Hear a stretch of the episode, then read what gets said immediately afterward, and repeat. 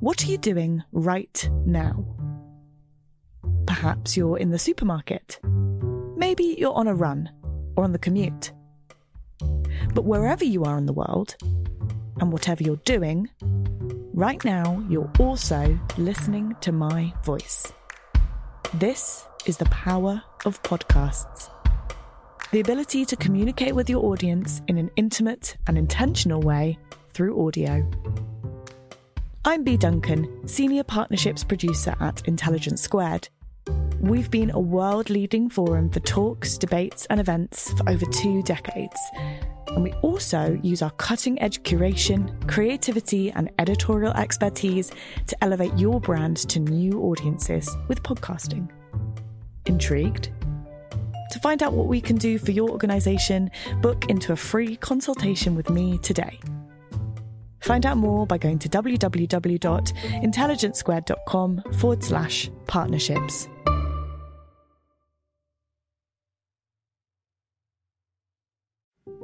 When we think about being creative, we think about originality, and that turns out to be a mistake.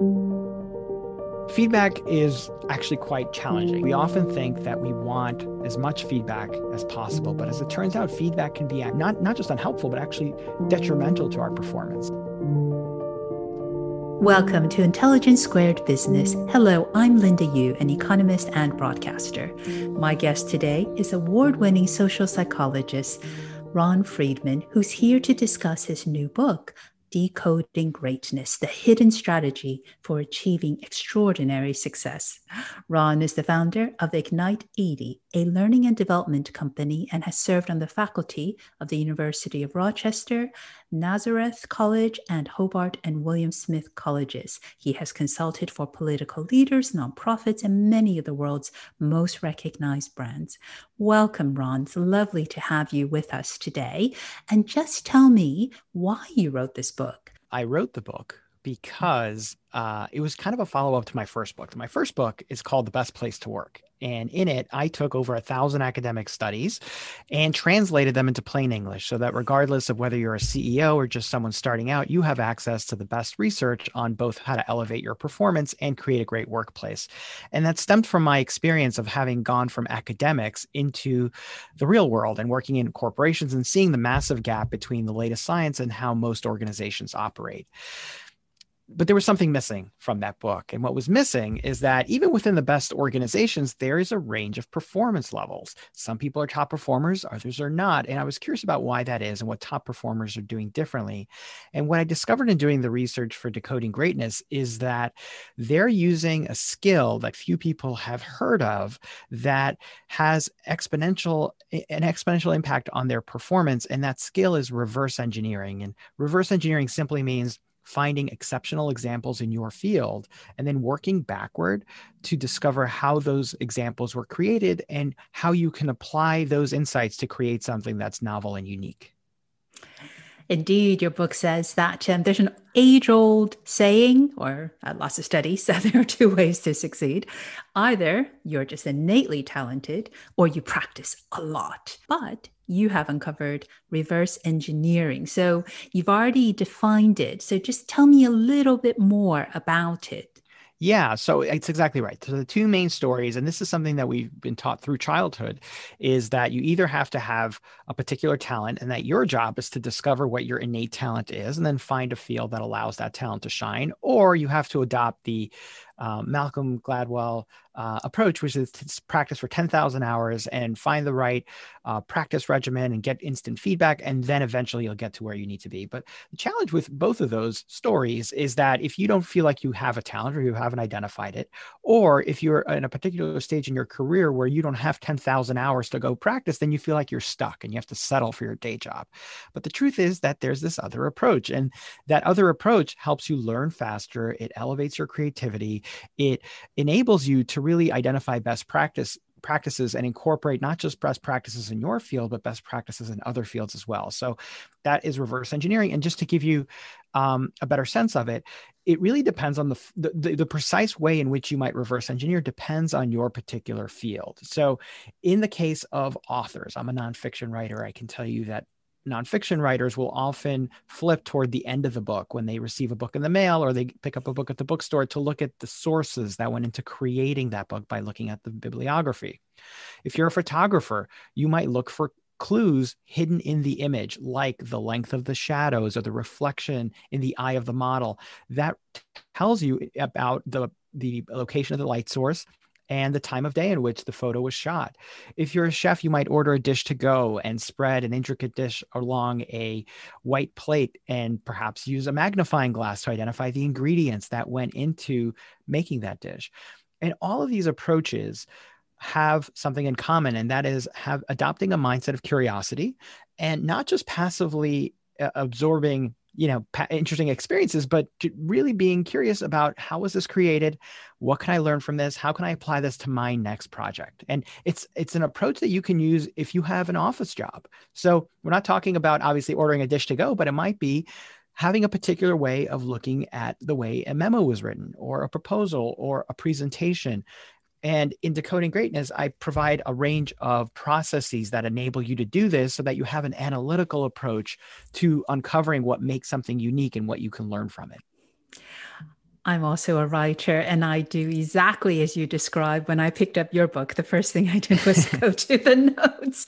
It's just, it's just, um, as you say, it's decoding its context and all sorts of things, which I really want to get into. I love the way you illustrated this with a story um, about Steve Jobs mm. accusing Bill Gates of ripping off his idea for the Macintosh when Gates announced the launch of Windows. Gates replied, I think it's more like we both had this rich neighbor named Xerox, and I broke into his house to steal his TV set and found out that you had already stolen it so that captures the essence of this doesn't it? It does. And and that, what that story for those who aren't familiar with it back in the 1980s uh, computers looked nothing like the devices that we have today. If you needed a computer to do anything you had to reach for a keyboard and you had to input rigid text-based instructions. And today we have to do none of that. We're just able to take our mouse and point and click. And that innovation it, that enabled us to do that, that made computers simple to use, that's called the graphic user interface or GUI as it's called in Silicon Valley. And it was the creation of Xerox in a computer called the Alto that no one had heard of because Xerox didn't see its potential. They thought it could be a niche uh, office device that would be sold to wealthy organizations. Steve Jobs learned about it, so did Bill Gates, and they both identified this underutilized technology that could apply to computers more broadly and could allow computers to spread to the masses. Xerox didn't see that potential in part because its executives grew up at a time where typing was the domain of secretaries. And so they overlooked it and both Jobs and Gates saw the potential, but they didn't just copy it. It's not like they stripped the code and then sold it under their own name. What they did was they reverse engineered it, meaning that they identified what it did and then worked backward to think about how could I recreate this and also evolve it in different directions. So they didn't just copy the Alto and call it the Macintosh or call it Windows. What they did was they uh, evolved the underlying technology in new ways. So in the case of Microsoft, they were focused on making computers affordable. In the case of Apple, they were interested in making computers user friendly. And both of them succeeded in different ways. And it was by utilizing something that just wasn't being taken advantage of. And that's the potential really of reverse engineering is looking at other ideas that you can take and evolve and incorporate into your field. And it doesn't just have to be things that other competitors or mentors have done, it can be something that is completely far afield that could be incorporated into your approach. Yeah, you stress um, in the book that this is not copying or over relying on established recipes because that's always a losing strategy. So I do want to get into all the different processes um, that you describe. And it struck me that in Silicon Valley, because programmers often build upon each other's coding, reverse engineering would seem to be logically a way that you innovate. But you argue it applies to other fields. So let's go into one of the fields, which is copy work. Um, mm. So it's a technique practiced by literary giants that you write about, like Stephen King, F. Scott Fitzgerald, and even painters like Monet and Picasso. So it reveals a hidden formula that's an example of reverse engineering. You also give the car industry, generic drugs as, a, as other examples. So just tell me how copying makes you more original. Yeah, so that's that that's the really counterintuitive takeaway is that copying doesn't just reveal what someone else is doing. In other words, by the way, what we mean by copying is not uh, just uh, you know copying uh, somebody else's work and putting your name on it. We're talking about privately practicing by way of mm-hmm. recreating a, a finished work. So in the case of painters, what uh, someone like uh, Picasso might do is take an established painting by, let's say, Monet, and then have it on the left and on the right a blank canvas, and then recreate Monet's work.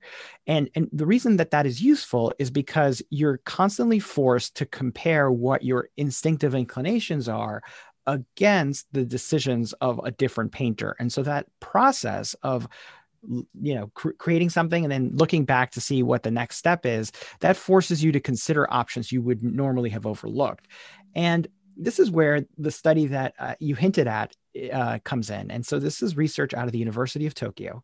And in a study done by creative experts there, what they did was they had uh, not, uh, amateur artists come into the lab and they divided them into two groups. The first group was asked to create original works for three straight days. The second group was asked to create original works on the first day. On the second day, they were asked to pause and recreate the work of an established artist. So, in other words, do some copy work. And then on the day on day three, they were asked once again to create original works. And then the dependent variable, the thing that the experimenters were interested in, is who is who which of the groups was most creative on the final day? And what they found was that the group that had paused to copy the work of an established artist was significantly more creative. And it wasn't by mimicking the style of the artist they had copied. It was going off in completely different directions. And again the reason for that is because when you're comparing your instinct, instinctive inclinations against the work of a master you're constantly forced to consider the way the choices they made and to see and then that opens your eyes up to new possibilities that are hidden within your work. So far from making us hacks what it, uh, copy work and studying the works of others more carefully actually opens us up to new ideas and makes us more creative I found that absolutely fascinating. And this kind of search for blueprint, which is also part of it, you write actually dates back to ancient Greece. So, because I'm also um, a nonfiction writer, I do find writing fascinating. Um, especially fiction, since I'm mm-hmm. not a fiction writer. so you wrote that Aristotle um, found that what makes the best stories different is a three part structure skillful use of surprises, especially plot twists and a reversal of fortune. Um, so, for fiction, this search for successful patterns has been going on for some time. And I thought that was also just another great way that you used to illustrate that this isn't new, it's about decoding um, perhaps what was already there. But when I come back to business and when we think about entrepreneurs, we do tend to think about originality. So tell me why that's completely wrong and why and how your book argues that it's about pattern recognition and viability. And you quote steve jobs who said creativity is just connecting things. So you also talk about starbucks chipotle. So just just just talk to me about um, connecting things yeah. So this is research out of the Harvard Business School where they looked at what differentiates wildly successful entrepreneurs from the average manager. And what they found is it's not it's not their intelligence, it's not their creativity, it's not even their risk taking. It's their ability to identify patterns that are working in one industry or one time frame and reapply it to a different industry or a different time frame. And the example of Chipotle and Starbucks is is just really illustrates this in that they both succeeded because of the same underlying pattern. And so on the surface, Chipotle, which serves Mexican food, and Starbucks, which serves coffee, seem like they have nothing in common. But in fact, both of them were founded on the same formula. And that formula is find something that is succeeding elsewhere and import it into your hometown. So in the case of Starbucks, Howard Schultz went off into Italy and saw the espresso bars that were booming there and said and saw this real opportunity to bring it back to Seattle. That led to the founding of Starbucks. In the case of Chipotle, Steve Ells was a chef in San Francisco where burrito bars were everywhere and he he moved to Denver and started a burrito bar there because there was nothing to compete with and it became a sensation and led to the uh, explosion of the chain. And that process of identifying the underlying blueprint really empowers you either as an entrepreneur or someone who's considering becoming an entrepreneur to find opportunities everywhere. Because now you're not just thinking about what a, a partic- one particular business. Now you're thinking about hey what's successful elsewhere that i might import to my hometown? Or vice versa what's successful here that i can export elsewhere?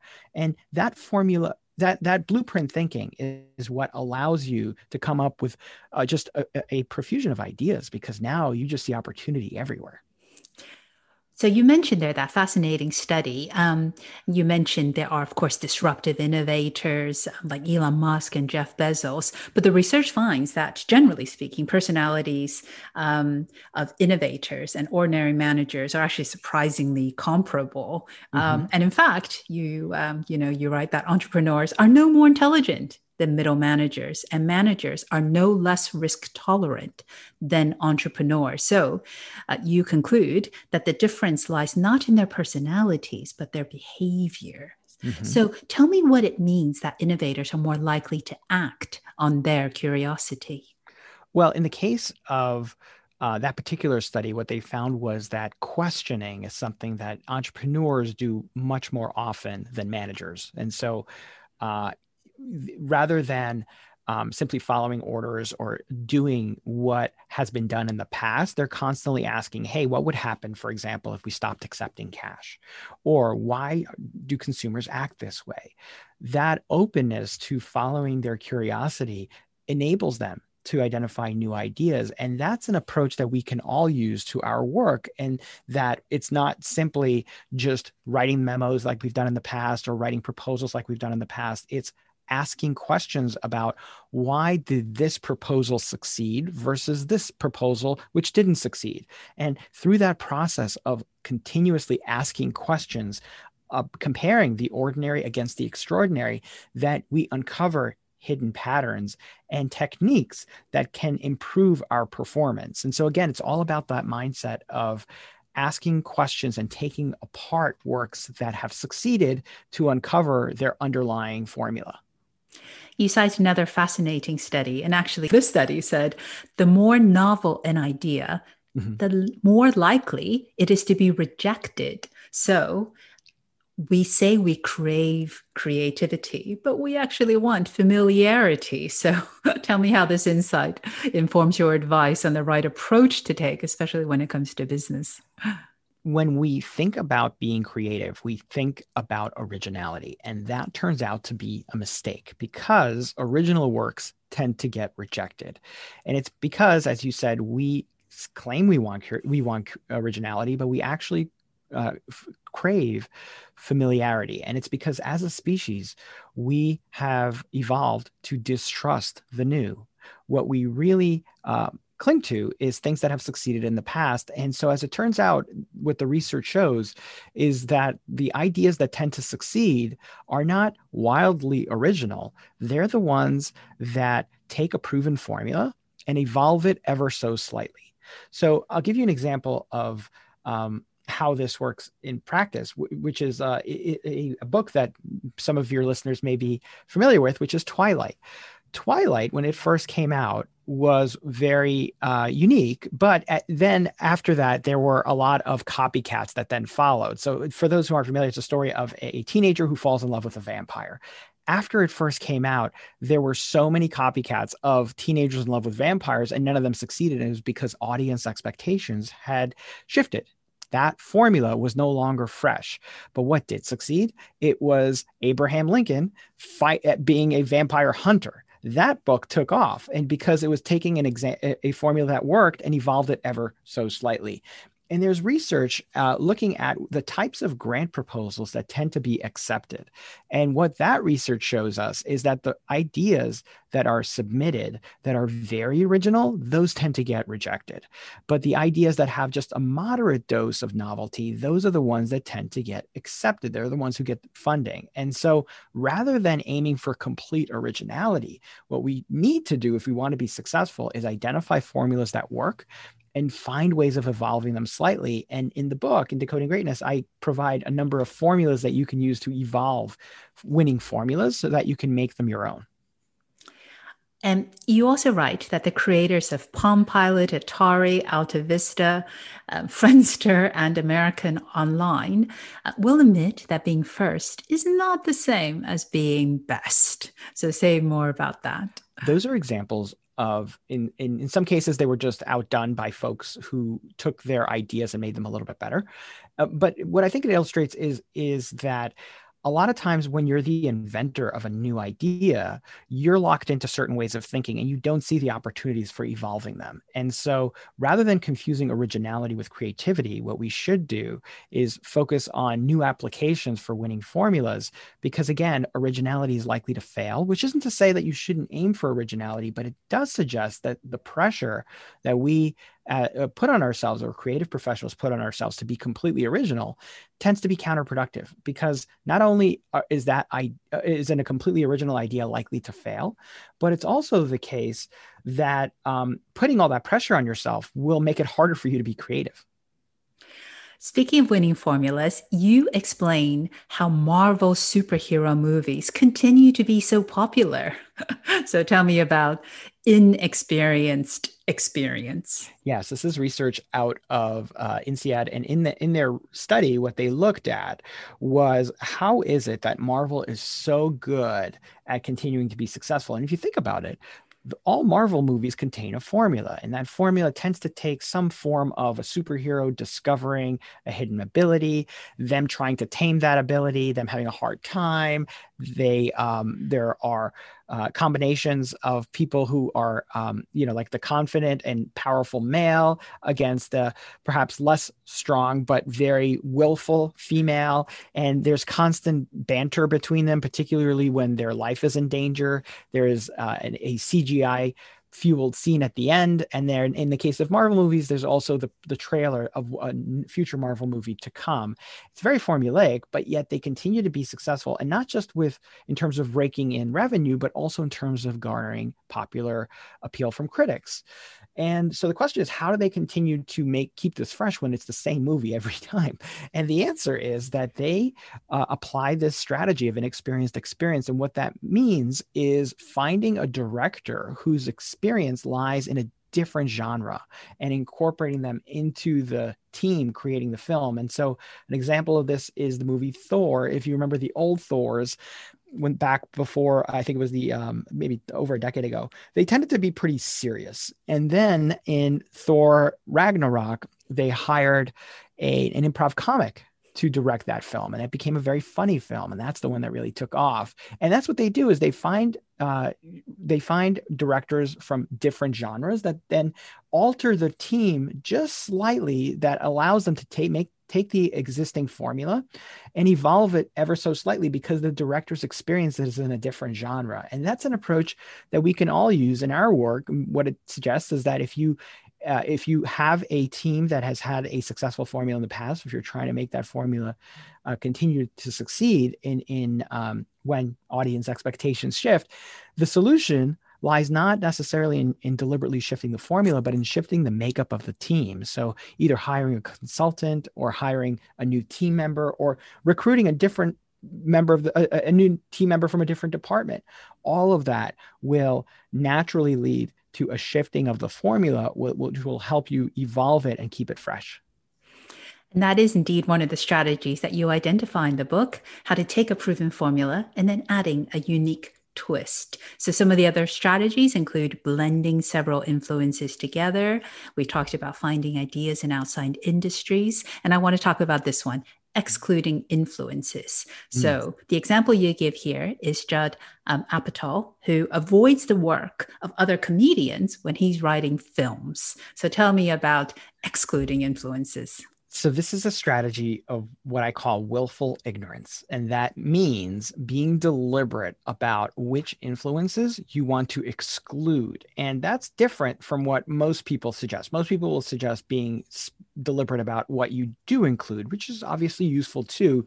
But I think a bigger challenge in our current day and age is that so many of us consume the same inputs. So if we're all listening to the same podcast, if we're all listening to reading the same books, then we're all going to have the same ideas. And so the key here is to decide for yourself what am I listening to or reading that isn't adding or making me unique? And in the case of Judd Apatow, he's going to be ignoring some other comics, primarily because it's going to lead him to create the same jokes, but also because he doesn't want to feel like everything's already been done, and uh, which undermines his confidence. And you see this in a lot of comedians. I talk about Bill Maher, who's um, a uh, an American comic who's on HBO.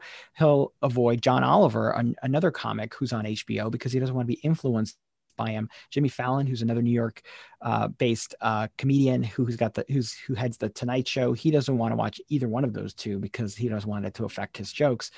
And you know, I can tell you from me personally, I don't read a lot of the popular authors in my genre, and it's because I don't want to be uh, influenced by their work. I want to continue to view my work the way that I view it, and uh, and so f- in my case, I read more fiction than I do nonfiction because it's that type of writing that I want to incorporate. And uh, what I think makes me a little bit unique is the storytelling, uh, in in that I cram a lot of stories into a very short period of time, and so I don't tell stories over the course of thirty pages because I don't have the patience to even read thirty pages about a story, and I find myself flipping through the pages to get to the punchline or to the action action item. And I feel like I'm going to embrace that about myself. And that's what I try to bring to my unique formula is I take th- items that have worked for other writers that I think are interesting, but then I combine them in new ways. Plus, I lean into my preferences. I want to talk about the kind of the uh, the latter part of your book, which puts these insights into practice. So, tell me about the vision ability gap. That's the second half of the book. So, the first half of the book is all about reverse engineering, how you can do it, and how you can evolve winning formulas. The second half of the book is about bridging something called the vision and ability gap. And that term comes from a quote from famous uh, NPR host named Ira Glass. And Ira Glass ref- has a quote in the book about him discussing something he calls the vision ability gap, which refers to how when you're first starting out, you have these great ideas about what you are trying to do, but invariably at the beginning, you're going to have a hard time executing them.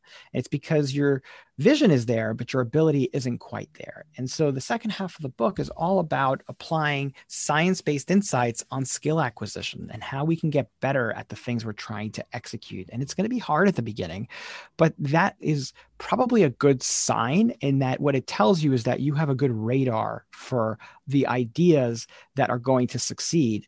And rather than viewing the vision ability gap as something that you can't overcome, you need to trust that radar and simply shrink the gap between your vision and ability. You write in the book that your clients who became entrepreneurs go from mildly disliking drawn out meetings to experiencing physical revulsion at them. so, what causes the change, and what does it tell us about your scorecard principle? Well, what causes the chain the change is that entrepreneurs are keenly aware of the metrics that that lead to success in business, and most workers are less sensitive to those metrics because their job security don't depend on them. So, in the case of an entrepreneur, they know that unless they're generating profit, they're going to be out of a job. And that's not the case for most employees. They have different um, outcomes that they're optimizing for. And it's because of that clarity around what are the metrics that I need to do to be successful at that entrepreneurs have that physical revulsion that I think is lacking for a lot of workers. We don't have clarity about what it is we're trying to achieve in order to get our next promotion or in order to be successful at our jobs.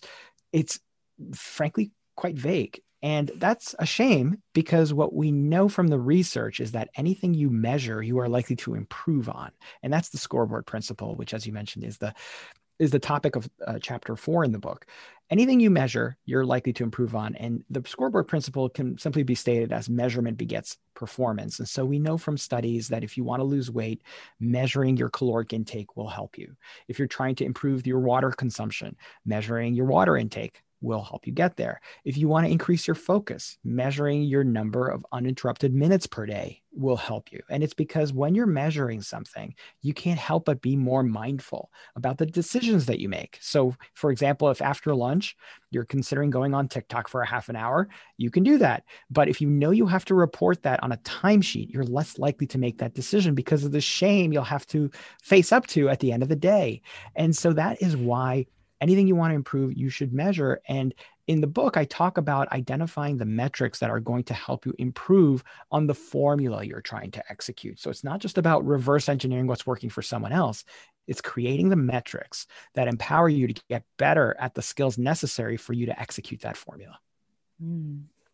Um, you also cite uh, decades of psychological research, which suggests that all humans are born with three basic needs mm-hmm. belonging, mm-hmm. autonomy, and competence. It's why we all have an instinctive drive for growth.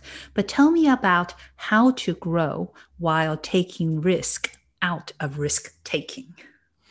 So, risk, taking the risk out of risk taking is the is the focus of uh, chapter five, and in it I talk about how within a lot of organizations we're taught that we need to take risks but then we get punished when we those risks don't work out. And it's because most managers are not very patient about mistakes.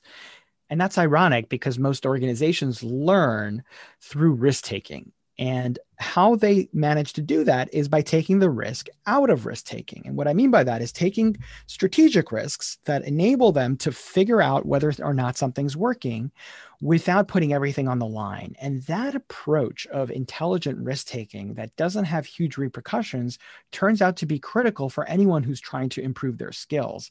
And one example of an approach that companies use to take the risk out of risk taking is to use test markets. And what I mean by that is rather than rolling out a new product to an entirely new market all at once, hoping that it works out, what they do is they find a small subgroup and test out how that how that product is resonating before they do the huge rollout. And that initial uh, input tells them whether or not something is successful, but it also tells them what needs to be improved before they go about that huge rollout. And that's an approach we can all use by, for example, taking out a test market on Facebook using ads. So $100 on Facebook with a test market to determine whether or not your new web- website is resonating. Or in the case of Tim Ferriss, a famous writer, how he figured out the title for his first book, The Four Hour Work Week, is he purchased Google AdWords with all of the various titles and looked to see what was generating the most clicks. And when he discovered is that the four hour work week by far generated the mo- most clicks and that became his title so that's an example of how you can take $100 and get a huge amount of input on your ideas before you roll them out to everyone else taking the risk out of risk taking that's a great example you also have so many other interesting ones including um, the real identity of uh, robert galbraith the writer. Yes. Well, it's J.K. Rowling. And, you know, J.K. Rowling, after having written uh, Harry Potter wanted to try her hand at crime fiction, but she didn't write it. On, she didn't release those books under J.K. Rowling. She tried Robert Galbraith, and for all we know, that's not even her first attempt at another book right? We don't know what else you who else you wrote under, and it was the example of writing under a pseudonym. And writing under a pseudonym is not just applicable to writers, but it's an approach that businesses use when they white label or they sub brand. And so they're testing new products all the time, but we don't know that because they're being released under a different name. And you can do that too online. You can create an alias and you can test out your material, get some feedback before re- uh, revealing your true identity. Um, creating low risk stretch opportunities and ad- identifying key metrics. So, these are a couple of the ways to bridge the gap between a bold vision and um, someone's current ability. So, tell me about what else is needed. For instance, mental imagery of the process was superior to visualizing the successful outcome. Yes. So I talk about uh, practicing in, three dimensions. And what I mean by that is that most people, when they think of practice, they think about practicing in one dimension, meaning practicing in the present. But there are two other dimensions to practicing in the future, which, as you hinted at, is imagery. And so imagery simply uh, is about creating a mental forecast of what a particular experience will be like. And that turns out to be incredibly powerful. There's research showing that if you, that athletes who use imagery are able to cut down their physical practice by up to 50% and not lose any, uh, any impact on their, not have any impact on their performance. And so it is an incredibly powerful tool and one that tends to be uh, underutilized outside the domains of sports. And critically, it's not just about visualizing success. In fact, research shows that visualizing success will undermine your performance. And it's because when we visualize success, we are temporarily sated. We feel like, okay, I've accomplished the thing that I was hoping I would accomplish, and it feels great. Now I don't have to do the work. And obviously, we know that if you don't do the work, you're not going to get that outcome. And so there's research showing that when psychology students envision themselves receiving 100 on a test, they're less likely to study, thereby undermining their performance on the exam. What does help, however, is when you envision yourself uh, doing the work. So, in the case of the psychology students, it was envisioning themselves studying. And the reason that imagery is so powerful is because it allows us to front load important decisions that then make us uh, better, better prepare us for actually following through on the practice we need to do in order to be successful. So, if you're having to write a memo at the office tomorrow, taking a few minutes to think about, to visualize yourself sitting down at your chair, pulling out all the materials you'll need to use in order to create that document, um, thinking through the steps you'll need to take in order to execute, all of that em- enables you to front load decisions so that when the time comes for you to write that assignment, you're better, eh, better positioned to actually do it more uh, effortlessly. So, just a, a, few more questions before um, we wrap up and, and uh, run out of time. Um, why are the best coaches and managers not the best players? So you give the statistic that experts leave out 70% of the steps required to succeed because they rarely think about them. And then when they do, they choke due to overthinking. so tell me why experts can't help giving lousy instructions. We tend to assume that those who are at the top of their profession know precisely why they're successful and can impart that information upon being asked. But the reality is that much of the their thought process is automated, meaning that they don't think about it consciously at all. They just do it. And it's because they've been doing it for so long, they don't even think about the steps. It's just automatic. It's just like when we drive, we don't think about, okay, now signal, now turn the wheel, now get your foot off the pedal. Like it's just automated. We don't think about it. And that's the challenge with, with expertise is that the better you are at something, the harder it is to explain how you did it. And so if you're going to be interviewing an expert and you want to understand and reverse engineer what it is that makes them successful, you actually need to become prepared with a very specific set of questions. And I share them in the book. And I also give other strategies you can use to get people to open up because what we know from the from the research is that talking to an expert isn't necessarily going to improve your performance unless you get them to open up about the discoveries that they've made the mistakes that they've made and really put them in the mindset of thinking about when they first started that's the challenge is that they're fa- they're up against something called the curse of knowledge. And the curse of knowledge simply states that knowing something makes it impossible to imagine not knowing it.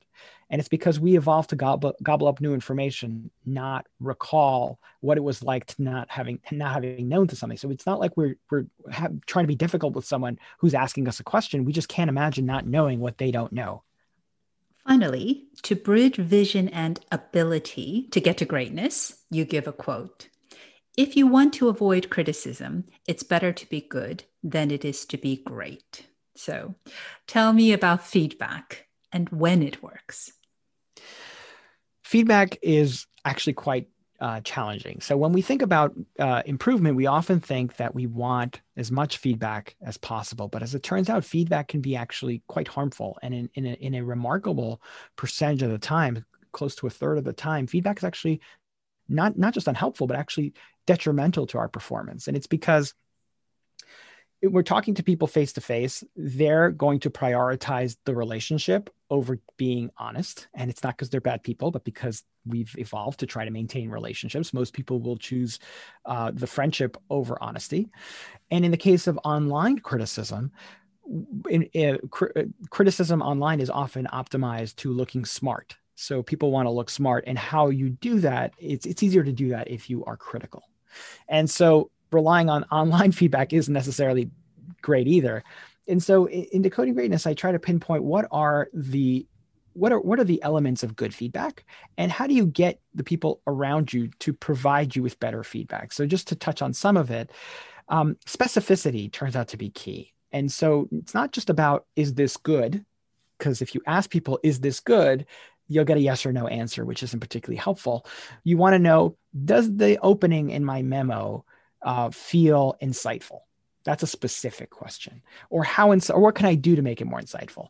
The other part that you that's important to remember when it comes to feedback is that asking people for advice turns out to be more powerful than asking them for feedback. In other words, say, what would you do to make this more insight, this opening more insightful? Uh, that is an example of asking for advice. And research shows this is a study out of uh, the Harvard Business School showing that if you ask people for advice, they will offer you 50% more ideas than if you simply ask them for feedback. And it's because when you're asking for feedback, what they're doing is they're comparing your current performance to your past performance. And that is they're they're they're focused on whether or not you've improved. But if you ask them for advice they're comparing your current performance to what your future performance might be. And that opens them up to new ideas. And so asking for advice turns out to be more powerful than simply asking for feedback Thanks very much uh, to Ron Friedman. And please do pick up his new book, Decoding Greatness The Hidden Strategy for Achieving Extraordinary Success. It is a fascinating read.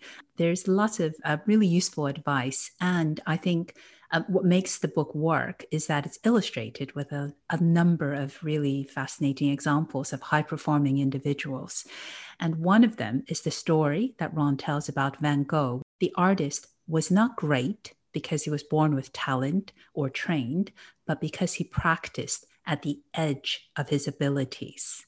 So thank you, Ron, and thank you all for tuning in. I'm Linda Yueh, and you've been listening to Intelligence Squared Business. What are you doing right now? Perhaps you're in the supermarket. Maybe you're on a run or on the commute. But wherever you are in the world, and whatever you're doing, Right now, you're also listening to my voice. This is the power of podcasts. The ability to communicate with your audience in an intimate and intentional way through audio. I'm Bea Duncan, Senior Partnerships Producer at Intelligence Squared. We've been a world leading forum for talks, debates, and events for over two decades and we also use our cutting edge curation, creativity, and editorial expertise to elevate your brand to new audiences with podcasting. Intrigued? To find out what we can do for your organization, book into a free consultation with me today. Find out more by going to www.intelligencesquared.com forward slash partnerships.